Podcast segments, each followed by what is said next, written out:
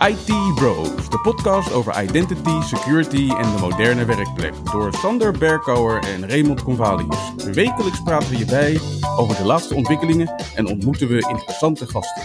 Volg onze podcast op Spotify of iTunes en stel je vragen op Twitter, ITBrosNL.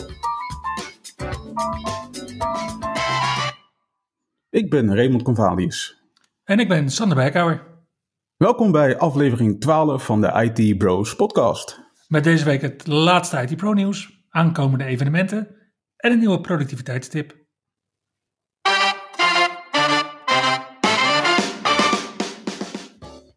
Voor iedereen die wel toe is aan een nieuwe laptop is er goed nieuws.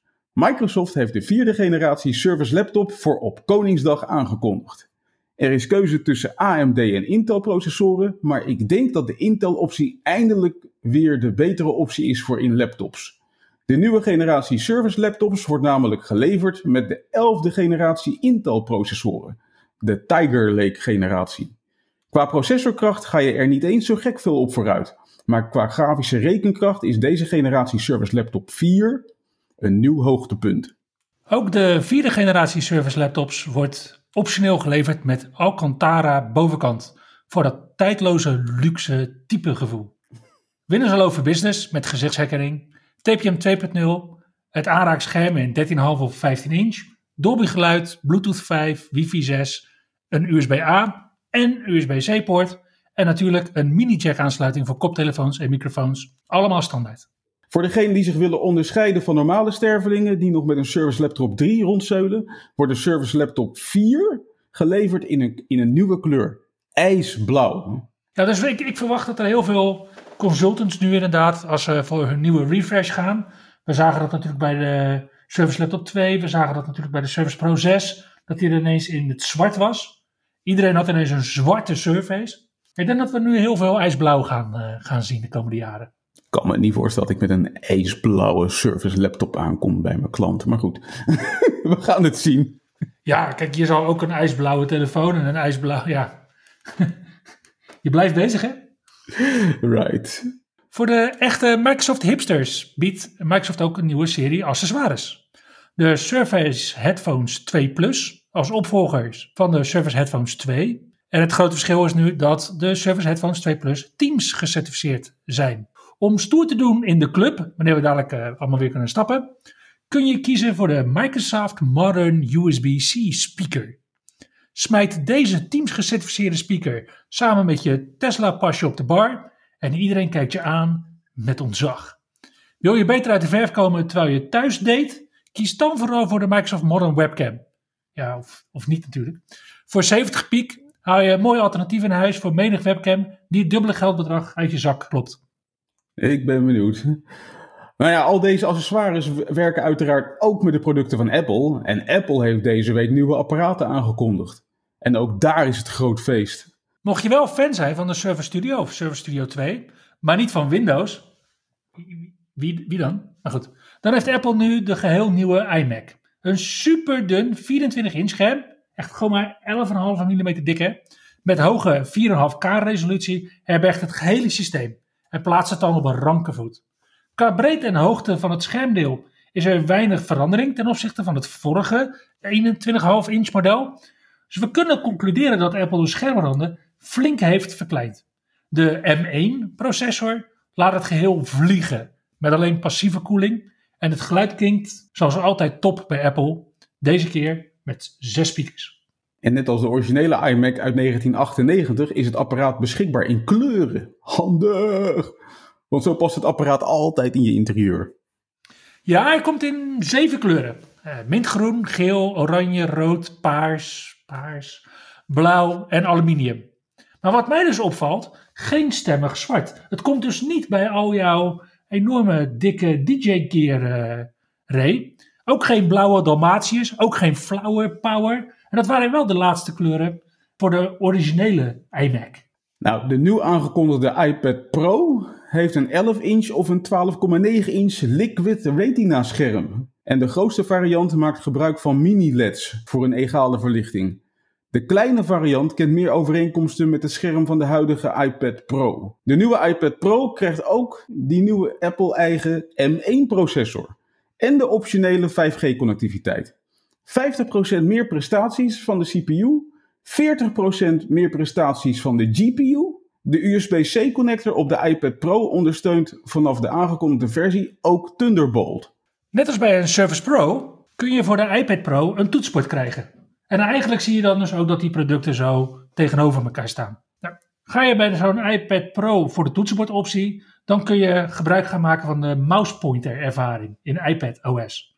Het Pencil en Magic Stand zijn natuurlijk ook nog steeds beschikbaar. En mocht je al je bestanden op willen slaan, dan kun je opteren voor de iPad Pro met 2 terabyte opslaggeheugen. In een tablet. Volgens mij heb ik nog geen Surface Pro gezien met 2 terabyte opslaggeheugen. Nee, nee, zeker niet. Aan de andere kant, qua functionaliteit vraag ik me wel af... als ik mag kiezen tussen een Surface Pro en een iPad Pro... is de keuze voor mij toch wel heel snel gemaakt. Ja, maar het gaat natuurlijk bij Apple om het, om het ecosysteem. En net als Microsoft introduceert Apple een set accessoires. Mocht je te veel paddenstoelen hebben gegeten, dan kun je vanaf nu de iPhone 12, het ultieme mode-accessoire, in het paars kopen. Matcht natuurlijk ook mooi met de paarse broek van marketingmensen. Met AirTags raak je je spullen nooit meer kwijt. En de Apple TV komt binnenkort met een geheel nieuwe Siri Remote. In aluminiumkleur in plaats van het huidige zwart. Mooi spul. Nvidia organiseerde vorige week GPU Technology Conference. Oftewel de GTC 2021, wanneer je van afkortingen houdt. Nvidia had heel wat nieuws te melden. Te veel om in deze podcast te noemen. Ik belicht daarom twee nieuwtjes. Op basis van de ARM-technologie introduceert Nvidia nu de Grace CPU. Deze CPU is geheel geoptimaliseerd voor AI en HPC-doelen. Op deze manier kunnen organisaties door enorme gegevenssets heen moenderen met grote hoeveelheden rekenkracht en sloten werkgeheugen. En als tweede nieuwtje, voor voertuigen introduceert Nvidia nu het Drive Atlan platform. Met vier keer de rekenkracht van de vorige generatie. Nvidia ziet graag dat voertuigleveranciers deze chips vanaf 2024 in auto's gaan plaatsen om zo rijondersteuningssystemen nog krachtiger te maken. Ja, dat is toch wel interessant hè? Want wat, wat, je dus ziet is dat ook Nvidia, ze hebben, ze hebben natuurlijk ARM gekocht, dat Nvidia ook op die ARM-tour gaat en daarmee hun portfolio flink uitbreidt. Als je dan ziet dat Apple natuurlijk met de M1-processor ook een ARM-achtige processor heeft. Als we dan kijken naar de Surface Pro X, dan zien we daar toch wel nu wat gebeuren. Ja, alleen moet Microsoft dan ook een uh, krachtige ARM-processor in de opvolger van zijn Surface Pro X gaan stoppen, denk ik. Ja, of de software uh, optimaliseren. Ik zag van de week op Twitter een video over Windows 2000 op een vrij snelle Dell-laptop. ja, dat vliegt ook nog steeds. Als je dat vergelijkt met Windows 10, ja, qua, qua prestaties is het niet meer te vergelijken. Nee, absoluut niet. Google Chrome en Microsoft Edge hebben afgelopen week een belangrijke update gehad. In deze update werden twee grote nieuwe gaten gedicht, waarvan er één onlangs was gedemonstreerd op de Pound to Own Hacker Contest. Voor een van de vulnerabilities is er al een werkende exploit gepubliceerd, dus tijdig patchen is hier het advies. Overigens gaat het gerucht dat er nog een derde vulnerability bestaat, die met deze patch nog niet is gefixt. Dus het blijft nog even oppassen geblazen. Ja, en we hadden het net al over zelfrijdende auto's. We hadden het net al even over zelfrijdende auto's. En vanaf daar is het nog maar een klein sprongetje richting de echte operationele techniek. Deze tak van sport wordt meestal aangeduid als OT, ten opzichte van de meer gangbare IT. Wij blijven natuurlijk de IT-bros en niet OT-bros. Maar een beangstigende parallel vindt nu plaats, waarbij IT-zaken ineens heel hard naar de OT-omgeving schieten. Op Windows zien we de laatste maanden telkens TCP/IP kwetsbaarheden worden opgelost. Maar nu zien we dat Internet of Things apparaten, de zogenaamde IoT-apparaten, ook op grote schaal kwetsbaar zijn. En in veel gevallen gewoon rechtstreeks aan het internet hangen. De kwetsbaarheden die we deze maand zien, bevinden zich in de DNS-implementatie en kunnen tot verlies van beschikbaarheid en besturing op afstand leiden. Ik zag al wat uh, berichten op Twitter voorbij komen ja, over uh, wasmachines die heel gek gingen doen en heel veel data begonnen te versturen. Of airfryers met een uh, vulnerability. Ja, dat je ineens inderdaad je witte outfit, je witte party outfit ineens roze terugvindt. Oh nee, nee, dat was gewoon een fout. Oh, sorry. Oké. Met al die gaten vraag je af hoe organisaties het snel genoeg weer veilig houden. Blijkbaar lukt dat niet iedereen, want we lazen op de voorpagina's deze week dat notarissen een tijdje niet hebben kunnen werken door een storing bij Managed IT.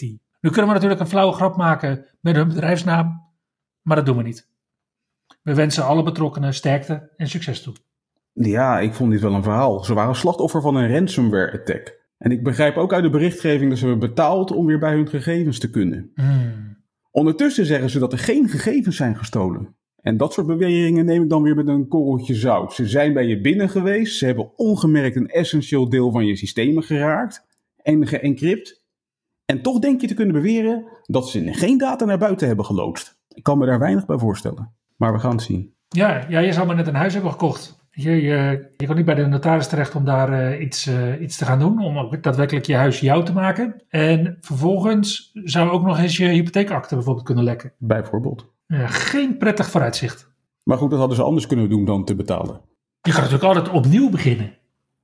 Je kan natuurlijk ook gewoon opnieuw beginnen en dan alles uitrollen met de nieuwste versies. Ja, Nee, dus- Zo had Microsoft afgelopen week een nieuwe versie van de Windows 10 Insider Preview. Build 21359 heeft één welkome nieuwe feature. Je kan nu namelijk kiezen of je geopende applicaties terug moeten keren naar een reboot. Maar dat was niet eens de meest spraakmakende feature van deze build. Namelijk de meeste ophef ontstond over het uitkleden van wat heette de Activity History. Die Activity History die werd namelijk altijd gesynchroniseerd voor alle gebruikers, maar dit gebeurt nu niet langer meer voor degene met een Microsoft-account of een MSA. Voor je work or school account blijft alles voorlopig hetzelfde. En afgelopen week is er een nieuwe Canary build uitgekomen van Edge op Android. Nou, we hadden het daar al een keer eerder over in eh, onze podcast. Dat die qua versie natuurlijk eh, eh, onwijs afwijkt. Daar was Ja. heel lang niks mee gebeurd. En daar is inderdaad al heel lang niks mee gebeurd. Maar deze lang verwachte nieuwe versie heeft onder andere een redesign van het menu en een vernieuwd taboverzicht. En wordt dus wel weer aangepakt. De Edge Canary is te downloaden uit de Google Play Store.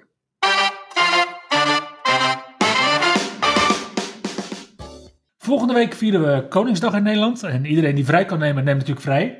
En dat merken we in de evenementen. Valt gewoon een dag uit de week. Nou, er vallen gewoon twee dagen uit de week. Ik ben maandag verplicht vrij. Wauw. Conclusion X-Force organiseert op 29 april een kennissessie over Windows Subsystem voor Linux. Microsoft hartje open source. Mocht je alles willen weten over deze ingebouwde technologie, dan kun je op 29 april tussen half acht en half negen s'avonds aanschuiven.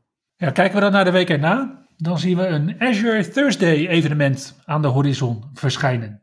Op 6 mei, dat is een, eh, je verwacht het niet, een donderdag, organiseren Sjoukje Zaal en Henk Boelman wederom een mooie avond met Azure onderwerpen. Deze keer kun je tussen 7 en 9 uur 's avonds je licht opsteken over Project 15 en Azure IoT Edge. Nou ja, wanneer je het onderste uit de kan wil halen rondom je dagen in de Teams meetings, dan kun je je hart ophalen bij de Teams Nation Community Day. Onze Finse vrienden organiseren op 12 mei een gratis online evenement met maar liefst 11 tracks en een totaal van 117 sessies over Teams. Teams. Wauw. 117 sessies over Teams. Ja, dan kan je zeker je hart ophalen. Ja, nou meer dan 1700 mensen hebben zich al geregistreerd. Maar voor jou is er ook vast plek. Dat is het mooie van online evenementen. Ray, vorige week deelde je een tip die ervoor zorgde dat we een goede reden hadden om de baas, eh, op werk of thuis, om nieuwe Microsoft of Apple apparaten te vragen. Wat is de productiviteitstip van deze week? Mijn tip van deze week is er één die ik sinds corona ongeveer iedere week wel een keer gebruik. Namelijk Quick Assist. Ja, ja zelfs de Microsoft Support Engineer die ik laatst aan de lijn had, maakte er gebruik van. We kunnen voorzichtig gaan concluderen dat TeamViewer en dat soort gereedschappen, ja, wat zouden we vroeger zeggen, zo heel 2020. Ja, ik denk dat we nu gewoon kunnen zeggen, het is eh, pre-corona. Ja, Quick Assist maakt het heel eenvoudig mogelijk om bij iemand die om hulp vraagt de controle over de desktop over te nemen. Het enige wat je hoeft uit te leggen is hoe diegene Quick Assist moet opstarten. En ook dat is soms wel even een uitdaging. Klik op start en dan moet ik uitleggen waar start zit. Ga met de muis naar het linkerbovenhoek. Ja, Juist. Maar goed, wanneer Quick Assist eenmaal is gestart, wordt het heel erg gemakkelijk. Je start namelijk als assistent, als degene die wil helpen, zelf ook Quick Assist op. En je kiest voor Give Assistance of Verleen Assistentie. Vervolgens krijg je een code van zes cijfers. En die, die code moet de persoon aan de andere kant intikken. En daarna bepaal je alleen nog of je wilt meekijken of dat je de besturing wil overnemen. En als dit allemaal is gelukt en de persoon aan de andere kant heeft nog even toestemming gegeven, dan krijg je een remote desktop sessie beschikbaar. Binnen Quick Assist heb je helaas geen spraakkanaal beschikbaar, dus je zal wel de telefoon of zo bij de hand moeten hebben. Maar je kan wel chatten om bijvoorbeeld een linkje door te sturen. Het scheelt in ieder geval een hoop gehannes, met het installeren van extra software bijvoorbeeld, of op en neer gereizen, wat nu ook een lastig verhaal is met de avondklok. Ja, niet alleen met de avondklok, maar je kan ook niet even met een, uh, met een team ondersteuningspersoneel uh, gaan. Want ja, pas volgende week mogen we weer met z'n tweeën ergens naartoe. Dat ook. Die situatie bekijken we volgende week. En voor nu zeggen we tot ziens. Tot ziens. Je luisterde naar IT Bros, de wekelijkse podcast over identity, security en de moderne werkplek. Abonneer je op Spotify, iTunes of Google Podcast als je de volgende aflevering niet wilt missen. Heb je hints of tips? Laat dan van je horen op Twitter. @itbrosnl